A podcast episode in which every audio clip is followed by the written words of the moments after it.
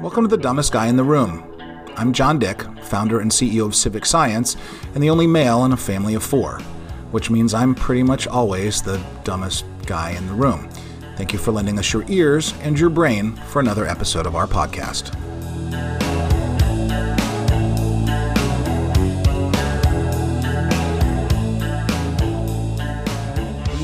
Musicians to revitalize the music industry. That statement might sound more obvious than it is. Since the turn of the century, innovation in music came from the business sector. Software revolutionized the economics, while media platforms like YouTube and even American Idol made the industry infinitely accessible. But as Bob Lefsetz pointed out in part one of our music episode, streaming is the technological endgame for music.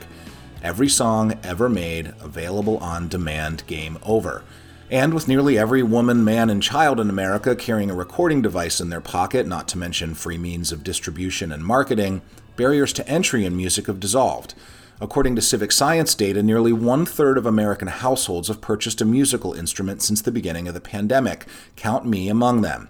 But don't expect the next evolution in music to come from a 45 year old dad who just bought his first guitar or from a TikToker shooting videos in their bedroom. Music, like all art, sports, and entrepreneurship, is as much about hard work as it is talent. Sure, one in a million might win a 10 game parlay, but most truly successful people had to grind, often fail, and grind again before breaking through. For part two of this music episode, I want to introduce you to Matt Mangano, the bass player from the Zac Brown Band, one of the most popular country music acts in America. Matt will share the artist's perspective on the industry, how professional musicians were uniquely equipped to weather the pandemic, and what music will look like when everything opens up again. Matt also happens to be a stats geek who nearly studied computer science instead of music, so we'll talk about a few other random statistical anomalies like why only 29% of people know how to order a steak and whether LED light bulbs are responsible for all the social unrest in our world.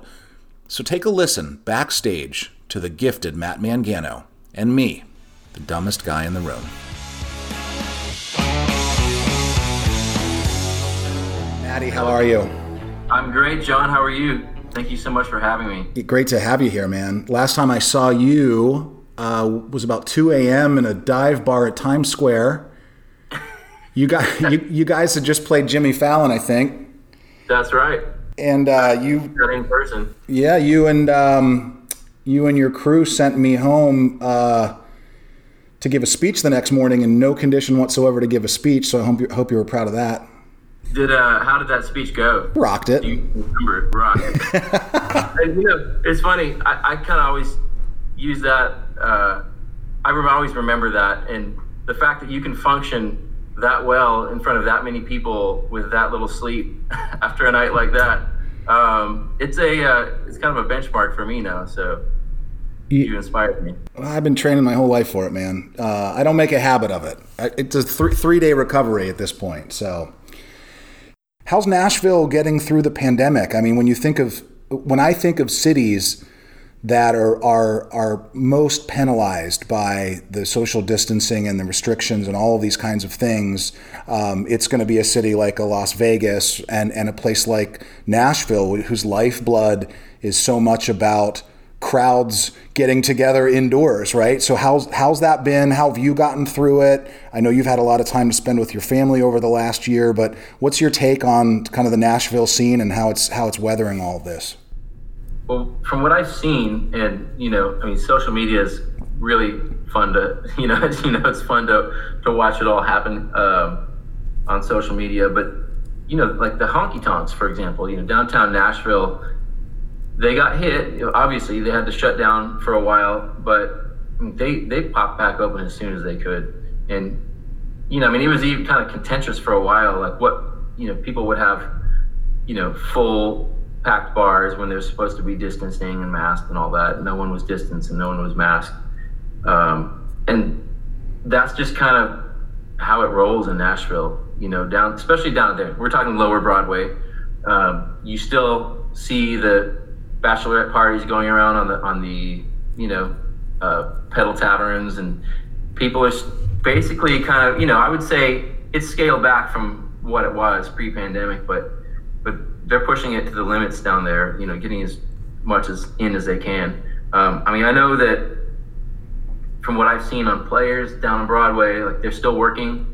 Um, kind of still a lot of questions out there. You know, people are kind of asking what kind of you know I'm seeing on social media forums and Facebook, you know, bass player forums, like people are kind of testing the waters, saying, you know, are they still have equipment down there? Does this room still have, you know, the stuff still there? Can we go do it? Um, so I mean, people are really trying uh, as much as they can to to get out. But yeah, it's taken a hit certainly.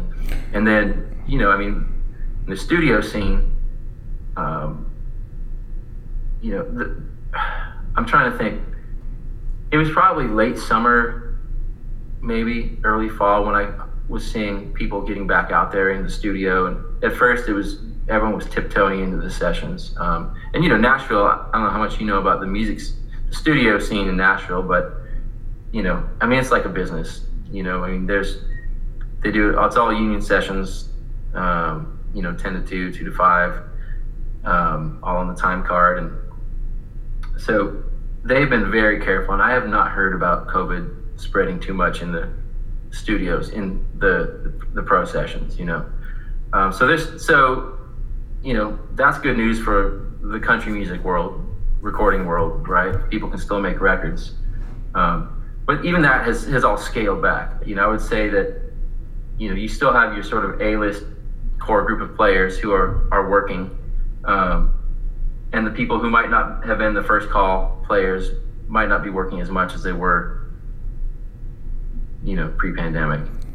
There's probably a like anything else, but particularly in music, a broad spectrum. You know, you've got you've got professional musicians who maybe had a little a little bit of a cushion financially to get through some of this. Then you've got the other end of the spectrum, which are the people that are playing five gigs a week to pay the rent, right? And it's going to hit everybody a little differently along along the way. Um, the thing I will say though about about players, you know, when I say musicians, I'm talking about you know we're talking players like working musicians who you know play their instrument for a living. Um, not necessarily write songwriters or lead artists, but just you know your day to day working folk.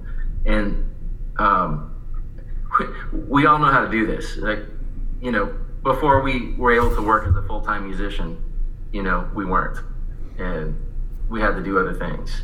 Um, so, you know, I, I know folks who, you know, maybe who were maybe working full time pre pandemic, maybe going back to, you know, doing music part time and, you know, teaching part time, or you know, I know folks who build furniture. I know folks who have gone to be Uber drivers. You know, I mean, like it's just across the map, and that's you find that Nashville anyway. Like even in it, you know, people like outside of the trends of the industry, just personally on their own career, have you know rises and falls, and you know, I remember hiring someone to do drywall one time at, a house, and you know, they came in to do the drywall, and we start talking, and he's like, "Oh yeah." I played in so and so's band, and you know, you just don't know. Like that's that's Nashville. Every everyone's a player, you know, and everyone's at some varying stage of their career. Now that's not something I had ever thought about as it relates to music, particularly in Nashville. That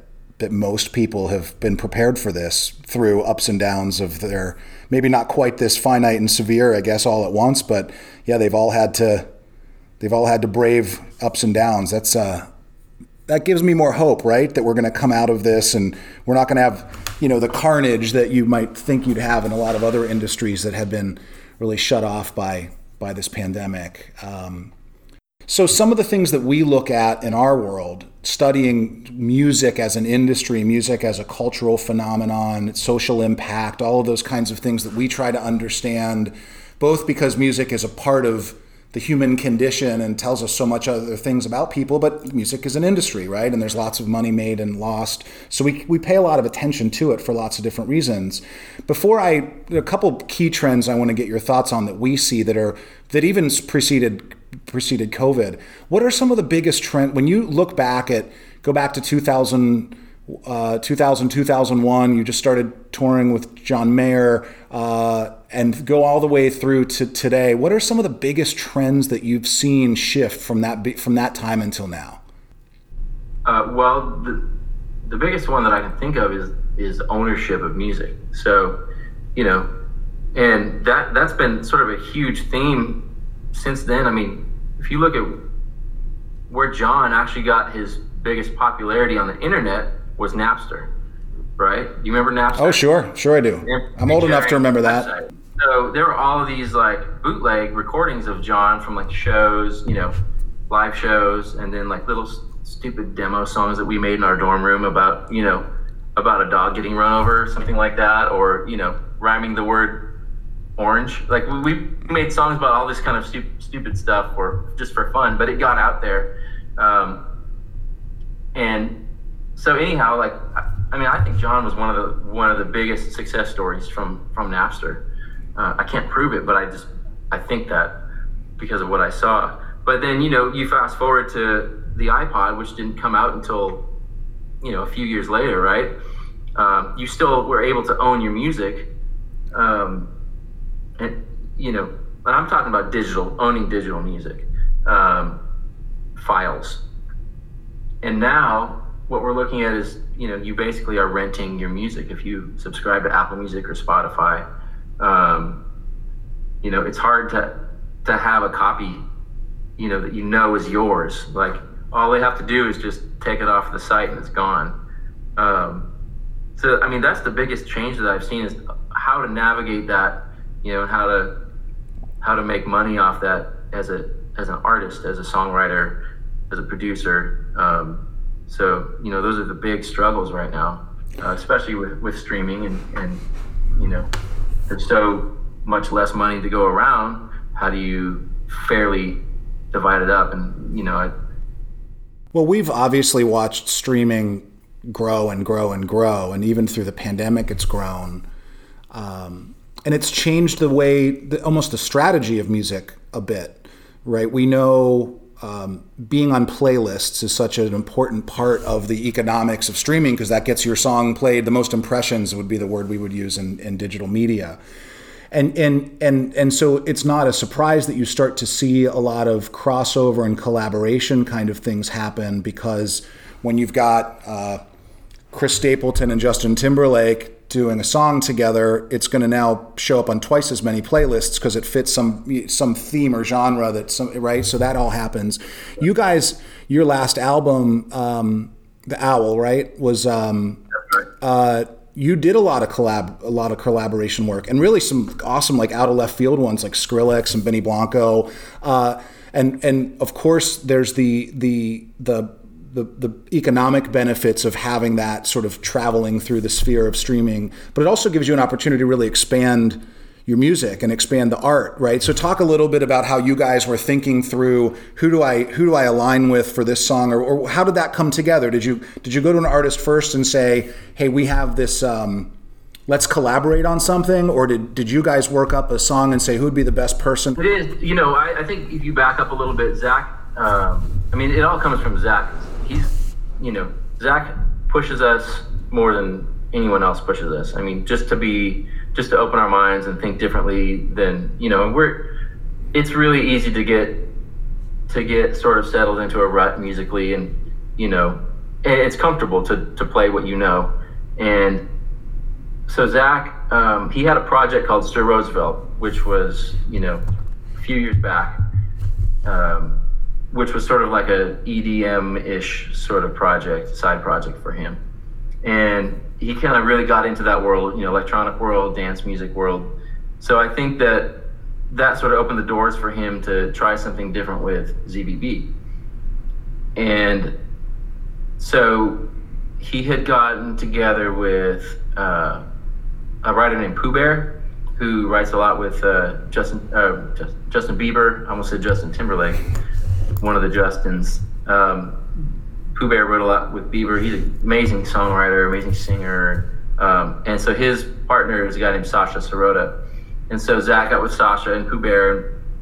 They kind of wrote songs that were geared toward that world. And I think through that, through them, they hooked up with with uh, Skrillex.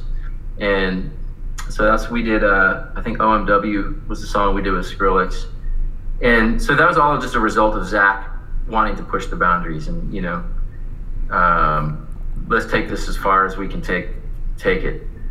And so that was a, a really cool, you know, they kind of built the track initially with Skrillex and then brought it to the band and we played along with what was there and kind of added in our own, you know, acoustic, you know, real instruments with the all the program stuff. Um, so it, it was a fun thing, you know.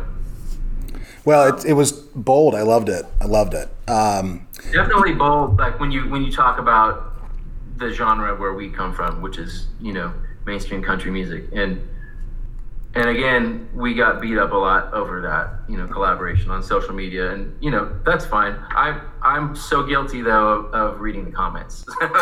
Stop doing that, man. Stop doing it. Stop doing it. I know. It. I know. Everyone tells me to stop, but I I do it, and I mean I can take it. I can stomach it, um, and I don't ever engage. But well, if you're not pissing somebody off, you're not trying hard enough. That's that's my, my that's my view on it. Uh, but you know, it also speaks to the fact that you have established this band in such a way that you can take risks like that and push music forward and do a lot of things that's harder to do when somebody's doesn't have the flexibility or the freedom to do that. And and so you know, kudos to you guys for pushing it for sure. Um, you know, the other thing that's fascinating is kind of in reverse of the. It makes perfectly good sense that this sort of the streaming trend has been on the rise while broadcast radio listening has been in such a such decline. It's from in our data from from 2016 until today that the average person who said they listened to a broadcast radio station has gone from 61% to just under 50%. We are seeing a little bit of a bump early this year, which I think as people start to go back to work, they turn the radio on in the car again. But but but country music I don't think we talk enough about about the role country music plays in really keeping broadcast radio af- afloat. Right? It's such a those trends we see um, hit the sort of pop music and hip hop music a lot heavier, whereas in country you still see a, a very heavy emphasis on radio play. Uh, I know that's a big part of, of what you guys do when you're touring and traveling. And um, how are you? How do you sort of balance? needing to kind of understand the economics of streaming, but at the same time, you've got to you've got to yield to the to the, to the radio stations as well. Yeah, you know, I the, the way our band came up was always sort of under the you know country radio was was basically you know carried us. Um, so I think that it, it makes perfect sense for us to you know service country radio as much as possible. Still, you know, even even with streaming, you know, it, I think streaming just sort of naturally will. I I guess this is probably bold statement, but it naturally just sort of carries itself. Like it, if you want to know, if you're sitting in front of a computer and you want to hear Zac Brown Band, you know exactly where to go. Um, so, you know, country radio. Yeah, I don't know why it's still so big in country. I mean, I, in country music, why terrestrial radio is so big still in country music. I have some theories. I have some theories, maybe a little more data too. Is that if you think about where country music geographically is most popular, they, it's going to be places that probably under index in terms of a high speed internet everywhere you go, right? Reliable cell phone service because oftentimes you're streaming off of your 4G or 5G driving, you know, down the road. Um, you've got people that spend more time in the car trend, you know, going from place to place, maybe a longer drive to work from their house to, to wherever it is they go. Um, those things all sort of contribute to the socio-cultural kind of psychographic of the of the country music listener. So I think that's that is a big part of it, and that's probably not going to go away super fast, right? Um, it makes a lot. It actually makes quite a bit of sense when you think about it that way. Um, yeah, I guess that I mean, you know, that's what drives the attendance to our shows too. You know, I mean, if you're if I if we have a song that's in you know the top ten country radio charts, you know, country radio airplay, or whatever, whichever chart you want to talk about beyond, um, you know, that's that's when our attendance is the best at, at shows. Sure. And sure. I think you would probably see that across you know many country artists. You know, people in the top ten are going to have better attendance at their shows. Now we are fortunate that we have a such a solid fan base that if our if we don't have a song on country radio at the time, we're still going to have solid attendance at the shows, and people still want to come to the shows to see. You know, they want to hear the hits. They want to see what sort of new weird things we're going to do, and you know, they just want to see a band. Well, and your shows have become an event, right? It's it's as much about the the festival feel of a Zac Brown show as it is about anything. Right? It's the it's a party. It's you know, I, when I was a kid, my folks would go to Jimmy Buffett shows, and right, it was just all part of the fun of the whole th- the end. And you weren't just there to clock in, walk in, and walk out. You were that generally there a few hours earlier, pre gaming. You know, maybe stumbling out on the way home. Um, most likely stumbling out on the way home. Um, so that's the that's what that that. And I know when we go to your shows, like that's the thing. As much as I look forward to that as much as I do. Not that I, of course, I love the music, but the whole experience is awesome. Um, all right, so let's look forward. You know, we are hopefully seeing the end of the tunnel, however far off in the distance it is.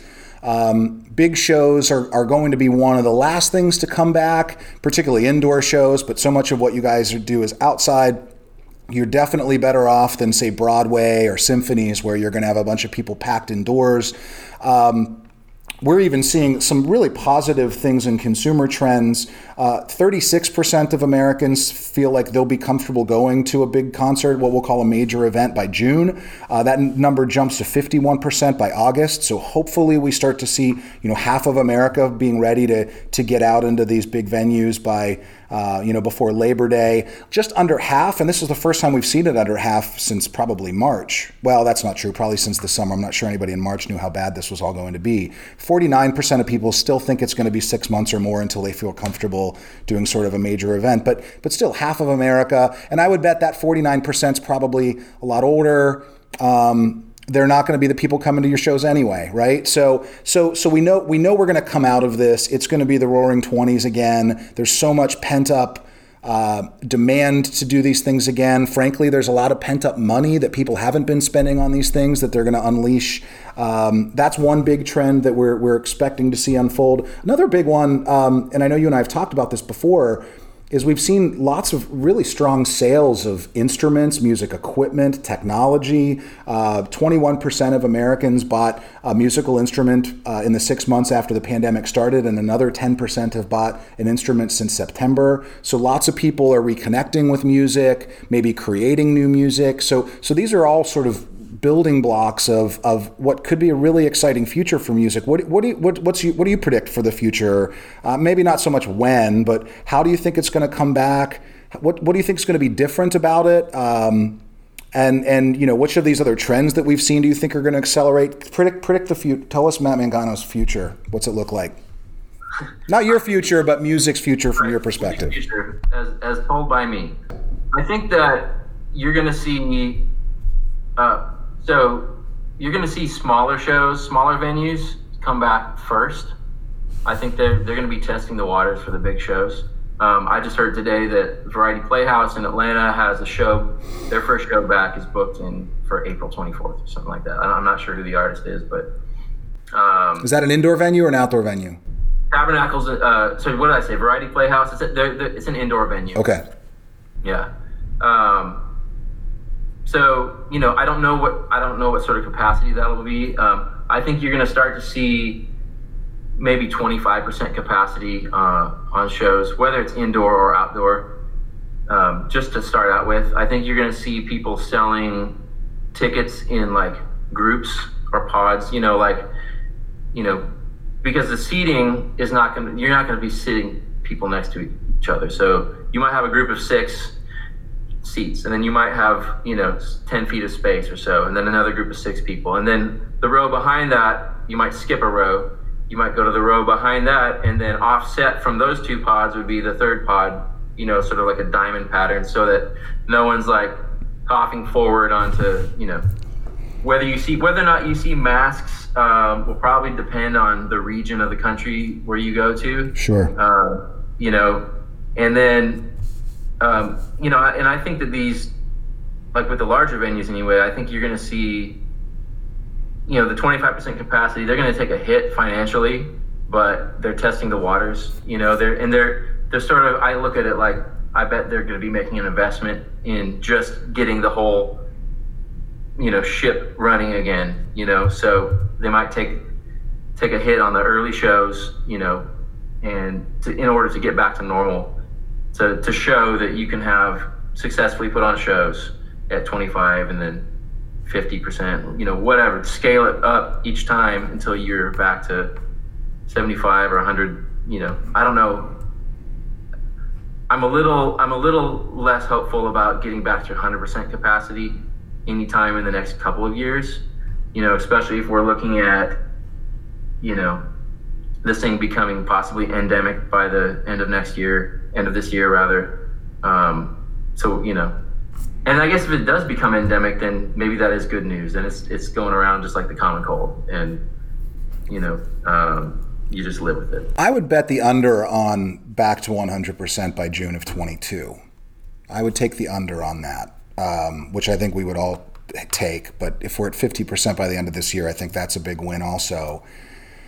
Um, you know, a lot of these venues require they rely on um, vendor. They're vending. You know, selling beer, and you know that's how they make their money. Right. So when you have a limited capacity, you're going to sell a limited amount of product. So you know. Well, I think part of the other thing that we need to bring music back into the public consciousness a bit too. It it has taken a back seat. First of all, it's always the whenever we're dealing with hardship and crisis, and then you've got politics and all these other things, music just doesn't become quite as important. It goes in the background now, and there's not a lot of been a lot of new music being made to get people excited about. So I think slowly turning the dimmer switch up is going to start to reconnect people with music too. And like you said, lots of people there's going to be people are getting back to the recording studios. Uh, people are, are i'm sure writing a ton of music while they're sitting at home right now not doing a lot of other things. So we could see a really great renaissance sometime starting in the summer i hope and then into the you know the years to come.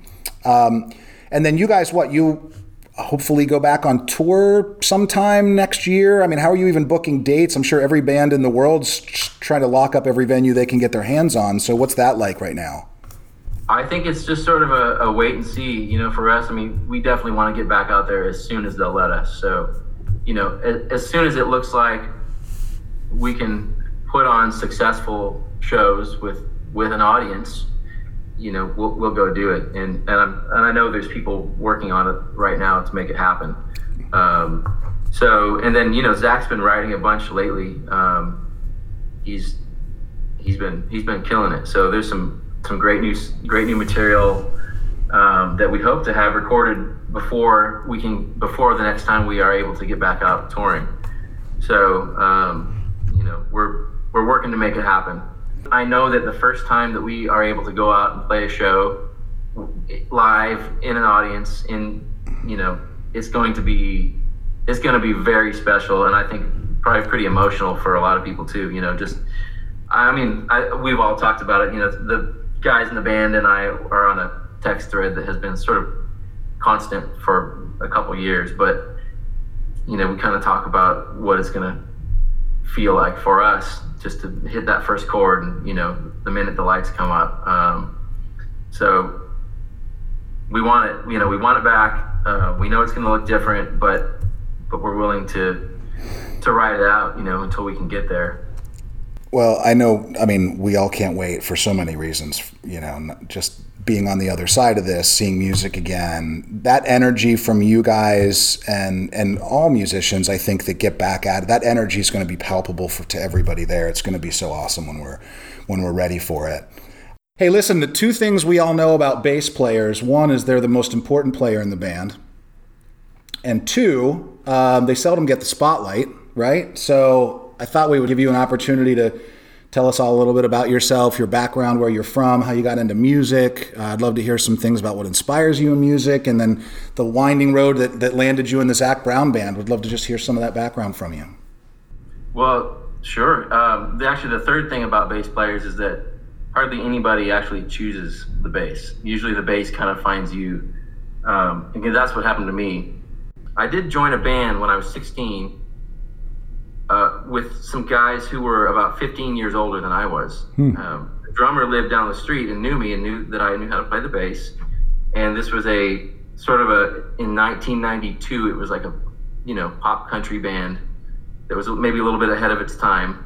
And we would get these gigs in the Central Valley, opening up for big country artists who were coming through. So we'd be the local support. So when I was 16, we got to open up for Patty Loveless, Joe Diffie, uh, 16.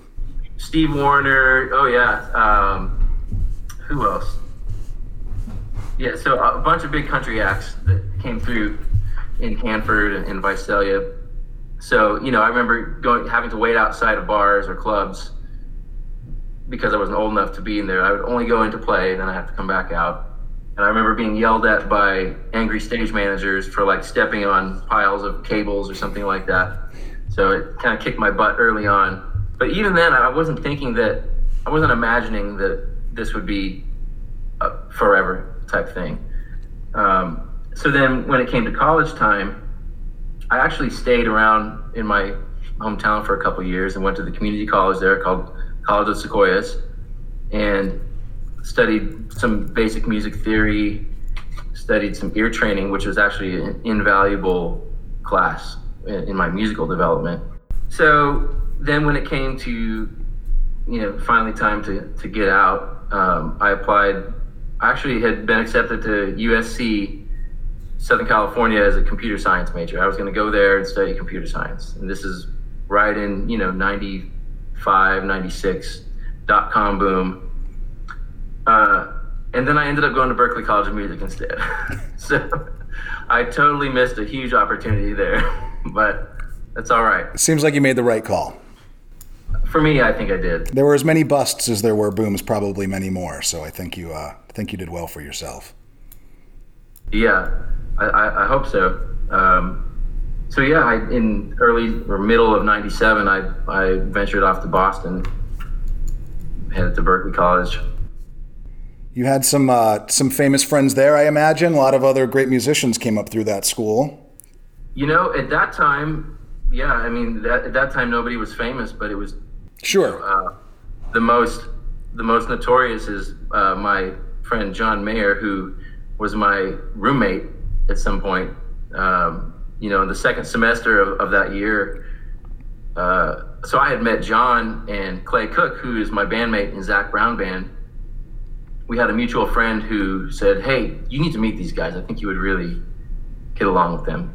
And so I met John and Clay at the same time, and they had a band called Lo-Fi Masters. And so I started playing with their band, Lo-Fi Masters. And so what we would do is go to the at Berklee. So at Berklee, I don't know how familiar you are with the school, but it's kind of structured to where all of the industries, you know, all the parts of the industry are represented. So you have songwriting majors, you have music production majors, you have, um, you know, music synthesis majors, you have performance majors, and so all these people come together on the projects that you have to turn into class. So what we would do is, you know, John would get a would have a songwriting project that he had to turn in for a class. So he and Clay would write a song, and then he would we would find a friend who was a music production major who had access to the studios, and they would book the studio, and we would go into the studio to record the song. And then also as a player, you could, you know, that could be a performance requirement too. So all of these things were working together, and you get a free recording out of it. Nice. So a lot of those early songs that, that John and Clay wrote were demos done at studios there at Berklee. Um, and then at some point, I needed a new roommate, and John needed a new roommate. So, so we schemed to get this giant room that was on the corner. It was room number 737, and it had a walk-in closet.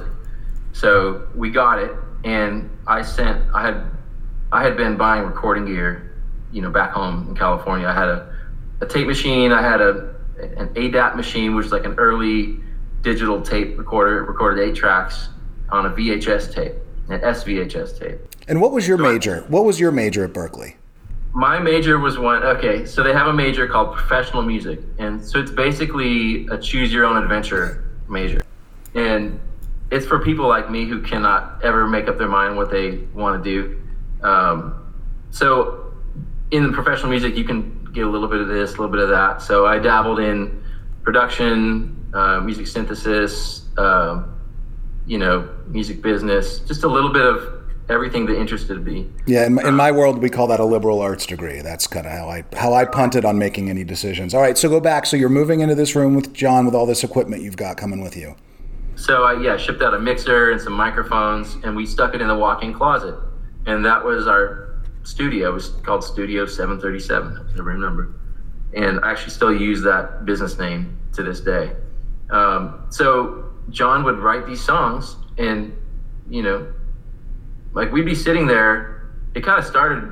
He'd be sitting on the bed and he'd start riffing on a, a song, and then something would happen. Like somebody would walk in the room, and he'd start making up a song about them walking in the room, whatever they were doing.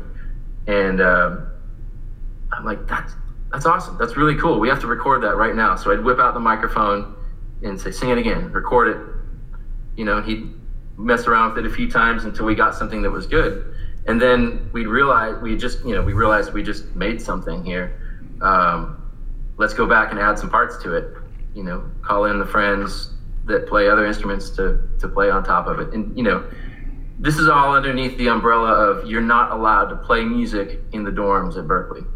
like it, it's it's at that time it, anyway it was banned. You could go to the practice rooms but if you got caught playing in your room you get in trouble. Why is that? What was the logic of that? You'd think that would be some where some of the best art would happen. It is where the best art happened, but I it, I think it was a fairness thing. Like you couldn't tell the acoustic guitar players that they could play in their room, but the drummers that they couldn't play in their room. That makes so, good sense. Yep.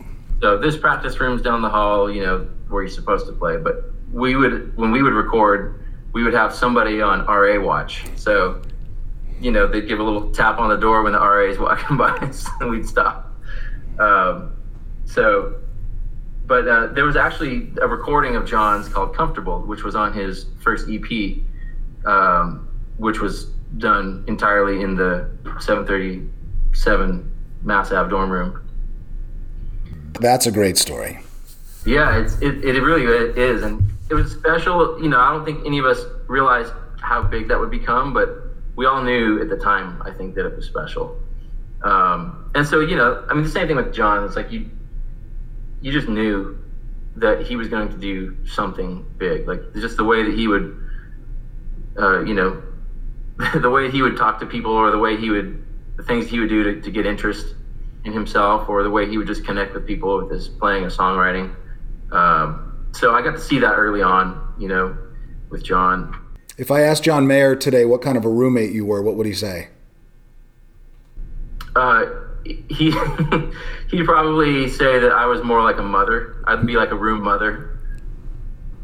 I'd be like, John, you need to pick up your clothes, John. So you weren't you weren't the messy one. Yeah. That's great. All right, so take us past Berklee. So you finished there. So I finished at Berklee. Uh, so yeah, John and Clay actually left after that first year and they asked me to come down with them. They went to Atlanta, which is where Clay's from, to kind of just get their career going, you know, not wasting more time at school. And personally, you know, I really wanted to go, but I felt obligated to stay at school, um, finish up. So I declined. And then a couple years later, when I actually did finish school, I did end up in Atlanta. Um, and I moved down, became roommates with John again in Atlanta. Uh, he and Clay had since parted ways, but he had just put out his EP called Inside Wants Out, and he was really doing well in the Atlanta, you know, coffee house scene at that time. So Eddie's Attic was the name of the venue that he sort of came up in, and um, I got to see him, watch him grow his fan base like in real time. You could see from show to show. He would do a show a month at Eddie's, and you know, his audience would almost double each time to where he was playing sold out double shows at Eddie's. Um, it, it, was spectacular. And so it was just him and his bass player, David LaBruyere, at that time. And and now, are you gigging? Are you gigging with somebody? Are you doing gigs with somebody else at this point? So I got a job working at a a, um, a recording studio that recorded radio spots, but and then I picked up uh, my first touring gig was with an artist named Michelle Malone uh, out of Atlanta, and I got that. You know, I met her through John and David LaBruyere, they both have had toured with her in the past. So that was my first touring experience was going out with Michelle. We hopped in a van and a trailer with eight people or so and went all around the country. You know, just hustling. The way it's uh, supposed to be. It was, man. I mean, it is.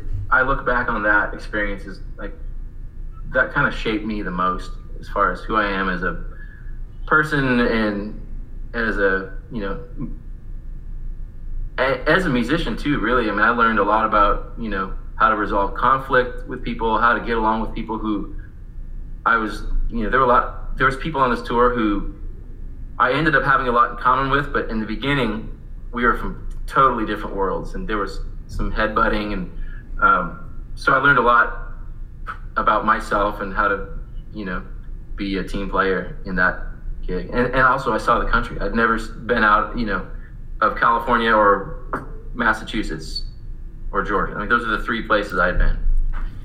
So I got to you know see small towns, drive through all these crazy, awesome places off of interstates and U.S. highways, and um, see the world. All right, so you go from there. So you do that tour. Wind us up to, to, to Zac Brown Band. So we're, okay. connect connect the dots from there. So basically, that tour ended and John had got his record deal with Columbia, and Columbia he made the record Room for Squares. Columbia put together a tour and said he they wanted him to go with full band. And so he'd only ever toured with just a bassist. So he decided he was going to put a full band together. And he started auditioning people for the band, guitar players, and he wasn't finding anybody who he liked. And one day we were sitting around and you know I play guitar in addition to bass, and I had known all I'd known all of his songs because just from living with him, being around him, listening, I already knew how to play them all. He said, Matt, he said, "Do you want to come on tour and play guitar in my band?" I said, "Man, I guess I guess so. It would make sense, wouldn't it? I know the songs." And he said, "Yeah, let's do it." So um, I played we did some rehearsals. We played a show in Birmingham at Reg's Coffee House, um, and then we were scheduled to go up to New York City, and then 9/11 happened, and um, wow. you know, it was like no one knew what what was going to happen, what was going to go on with this tour, and they decided that you know they were going to press through with it. So one week after 9/11, we got in the van trailer and drove up to New York City, and we played uh, Irving Plaza. So, you know, that was that was a huge deal because, you know, I mean, I, everyone's got their 9/11 stories. I, I remember riding in on the van and trailer and just seeing people like hosing off their buildings and you know people just starting to get try to get back to life uh, a week later and so we do this Irving Plaza show, and do you remember that gig? What was the vibe like at a gig like that after an event like that? I think a lot of people now can probably relate to that vibe. I don't think a year ago people could relate to that vibe, but it's basically like everyone was just kind of maybe like stepping outside for the first time. This is the first show they went to, the first public thing maybe that they had done since the attacks. And it was super intense and emotional. And I remember him saying that, you know, one of the things that he said from the stage was, you know, all right, so we've had plenty of moments of silence. You guys have had a week of moments of silence. Now's the time for a moment of music. And that that quote has stuck with me, you know, to this day. And that was sort of the, the theme of the tour. And from then, from that point on, the tour just, you know, I mean, his shows, same thing, would double in size. And whereas by the end of that first leg of the tour, um, you know, we were sold out double shows at venues and had to move to larger venues. Um, yeah, so that was you know that was a wild ride there, and you know I got to see it go from this small thing again, you know the van and trailer, to they switched us over a couple months later to a bus, and we were playing uh, Tonight Show with Jay Leno. So you're on a hell you're on a hell of a ride at this point. Hell of a ride, and uh, so meanwhile, you know, on these when we would have breaks in the tour, I would go home and I'd play uh, at this bar in Atlanta called the Tin Roof with my buddy Francisco Vidal, who is like a hustler. You know, he runs these cover bands, so they'll play three or four hours a night in Buckhead at these bars. You know, people just come and get trashed, and he plays all of the the greatest hits. You know, you name it. I know it well. You know it well. Yep. And so um, I would go play with him. You know, when I was home, and one of these nights, uh, a guy came up to me on a on a break and introduced himself and said his name was Zac Brown and he was playing shows out in West Georgia and asked and said he was looking for a bass player and asked if I would want to come out and play shows with him. So that's what I did, and I would drive out to West Georgia, which was about an hour and a half away, University of West Georgia, and play shows at bars out there. Same thing. But what Zac would do is he would play a few covers and then he would sneak in one of his originals and then a few more covers and sneak in one of his originals, and then morph an original into a cover. Uh, and the whole goal was just to keep people dancing all night. So um, that was how I met Zac. Well, and you guys have sort of stuck with that. I mean, even now, the the the influx of covers and original covers, I would call them, right? That's still a big part of your a big part of your vibe at shows. Yeah, it, it really is, and uh, you know, some people kind of beat us up over it, but I, I'm proud of it. I we wear it like a badge of honor. Like you know, these are songs that we you know, it's sort of like paying tribute to where we, we we've come from, where we came from musically, and you know, so. Well, I don't I don't know who criticizes you for that, but as a fan, it's awesome, right? I mean, if you you know when you guys do Def Leppard or James Taylor, there's some novelty to that. I think that the crowd really enjoys. Right? Um, it's not that you're just covering other country artists; you're bringing sort of melding genres together. I, I, I think it's you don't actually have to be the one writing the chords and the lyrics to make art out of it, right? Oh, absolutely. Um, yeah, and we do try to put a, a, spin on it too, like our own version of it. Yep. Uh, there are times where we actually try to, you know, be true to the to the style. Like, hey, let's all learn these parts exactly and see if we can do it that way. Uh, not always, but sometimes it's it's good exercise and it's fun. Um, so so yeah, so that um, that's how I met zac and then we basically, you know, at some point, I decided, you know, the thing, the the tour with John was, it was getting really big, and you know, personally, I was feeling a little bit out of control. Um, you know, it's really easy to just sort of, you know, go along with something like that. And, and you know, I was young and just indulge in in a lifestyle that's unhealthy. Um, and and so at some point, I had met I had met up with some other friends from Berklee uh, who were in Nashville, and I'd visited Nashville on a break, and we all kind of decided to start a, a band, like a recording band, writing band kind of thing.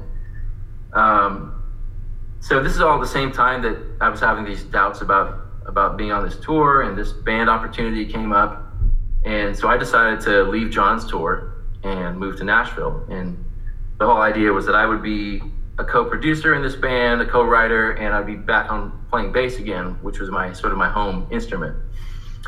So I made the decision to go to Nashville, and then right after that, I saw Zac again, and he asked me to go on tour with him in his band, and I had to turn him down.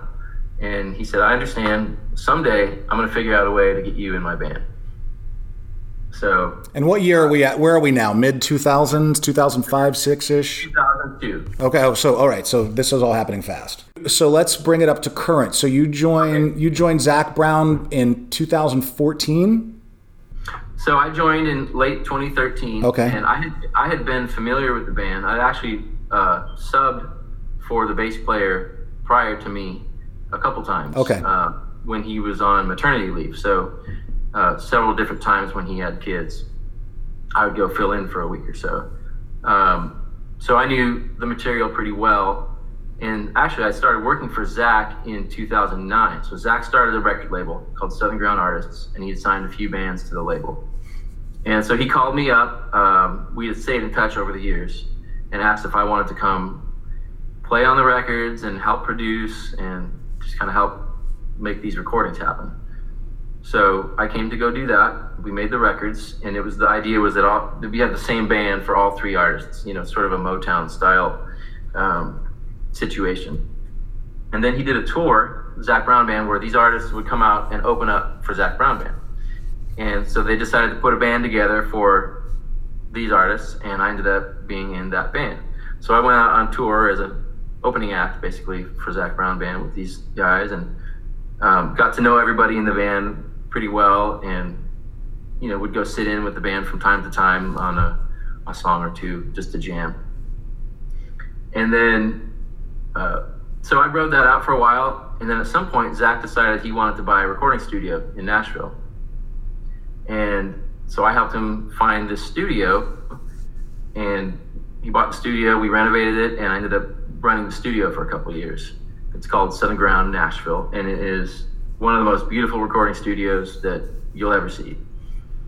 And uh, there's I can do a whole I could tell you a whole other story about the studio, which we can talk about later if you like. But um, and then at some point um, in 2013, they had done some shuffling of, of bass players, and they had another guy come play bass for a little while, and, and he didn't work out. And then they made a record uh, with Oteil Burbridge on bass, who's one of my heroes. Um, it's called the Grohl Session. So that record was done with Dave Grohl uh, producing and playing on it, and I got to be a, a tape op basically on that session, like you know, running the tape machine uh, while Dave Grohl was producing, which was quite a ride too. Um, because he doesn't tell you what he wants, he just gives you little looks. Like if he wants you to stop the tape machine, he just kind of puts a finger up and looks at you. So you got to be on it uh, with Dave, with Uncle Dave in the seat.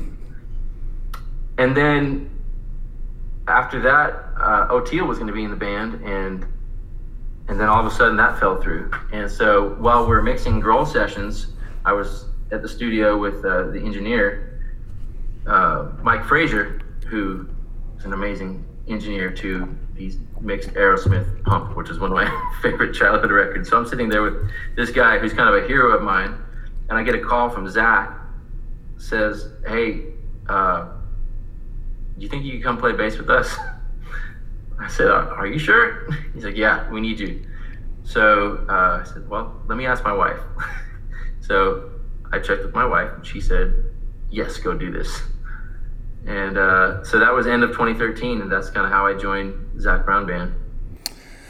Well, so you've just benefited from being on somebody's speed dial quite a few times along the way. You know, that's kind of like, man, I hate to say it, but in, in the music business, it's just being at the right place at the right time sometimes.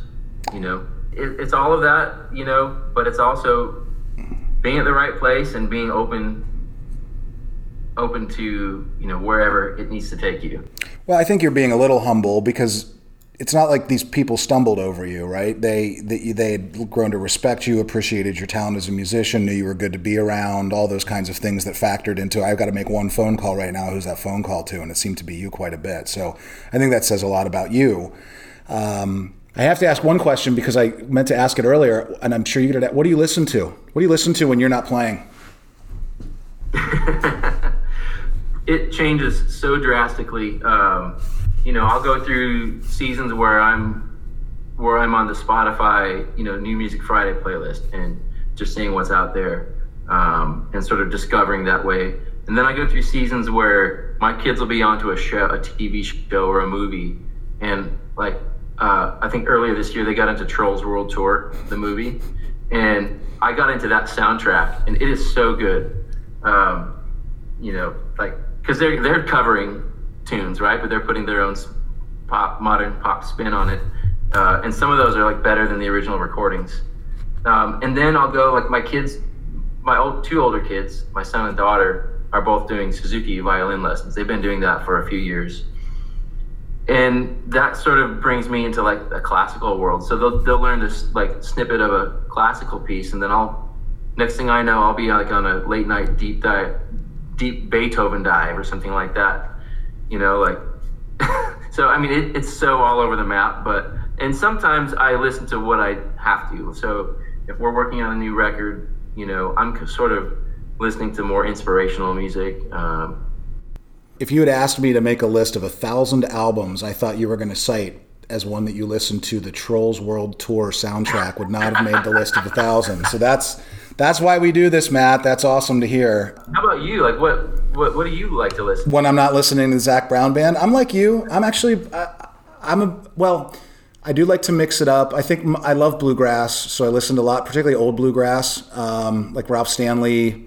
My uh, my kids and I, I sort of got them exposed to it, but then they got hooked on it. My teenage daughters are both really into the Wood Brothers, and I know you know those. I know you know them well. I saw you cover. Um, oh, Shoofly Pie. I saw you cover. Yeah, they're they're they're just tremendous. My kids love them. That's probably what's playing in my house most often because one of the two of them grabs the Alexa or whatever gets it fired up. So that's that's really something we listen to a lot as a family. So okay, so so let's so you and I got to know each other because the other thing you didn't mention about yourself, although it does touch on your computer science background, is you are actually a stats geek. Um, which I don't find to be terribly common among musicians. So you've got both the right la- right right brain and left brain moving at once. Um, um, okay, so I wrap all of these up the same way. I'm going to ask you a battery of rapid fire poll questions, really random and all over the map, and we're going to get a sense of how normal or or or uh, how much of an outlier you are. Number one, which side of the bed do you sleep on? Left side, if you're in the bed.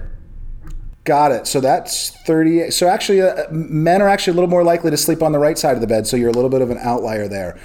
I, I will say that I switched though. Uh, the last time, one of the last times my wife was pregnant because she she the, the other side is closer to the door. So I used to be a right side, and I switched to the left. All right, I'm not sure many people switch very often, so that's that's a that's a big one. All right, well then then maybe this is the second related question that that'll tease out which which side you belong on. But when you when you're not with your with your wife, do you take up the whole bed or do you stay on your side of the bed? When I you're stay on my side.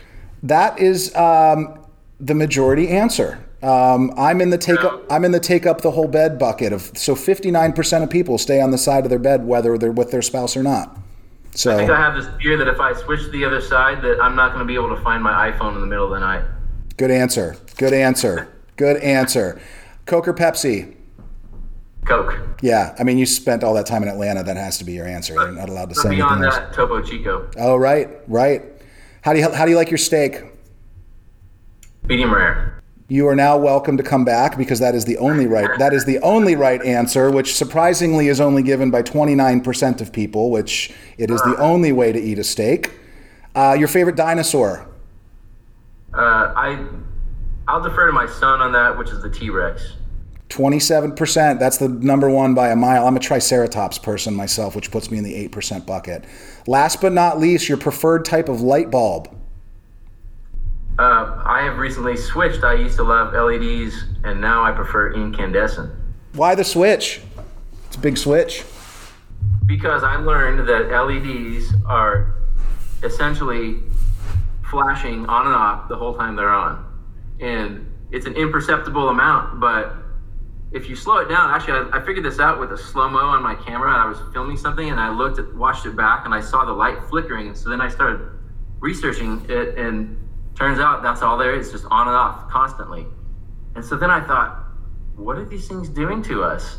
Like, what, is it making me like uh, more anxious or agitated? Like, am I am I like ruder to my family because of these light bulbs? So, so I, I went down and I bought a bunch of cheap incandescent light bulbs and I switched them all out. My wife thinks I'm insane.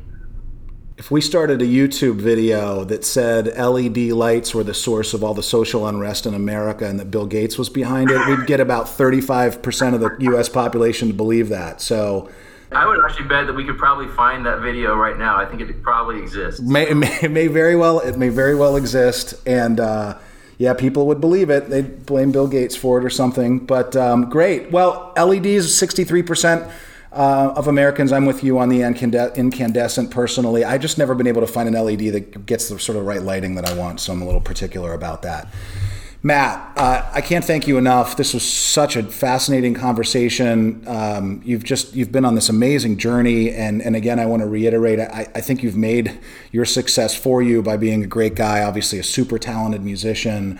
Uh, your your pers- perspective on the industry that that's been able to afford you over time, as you know, is super fascinating to me.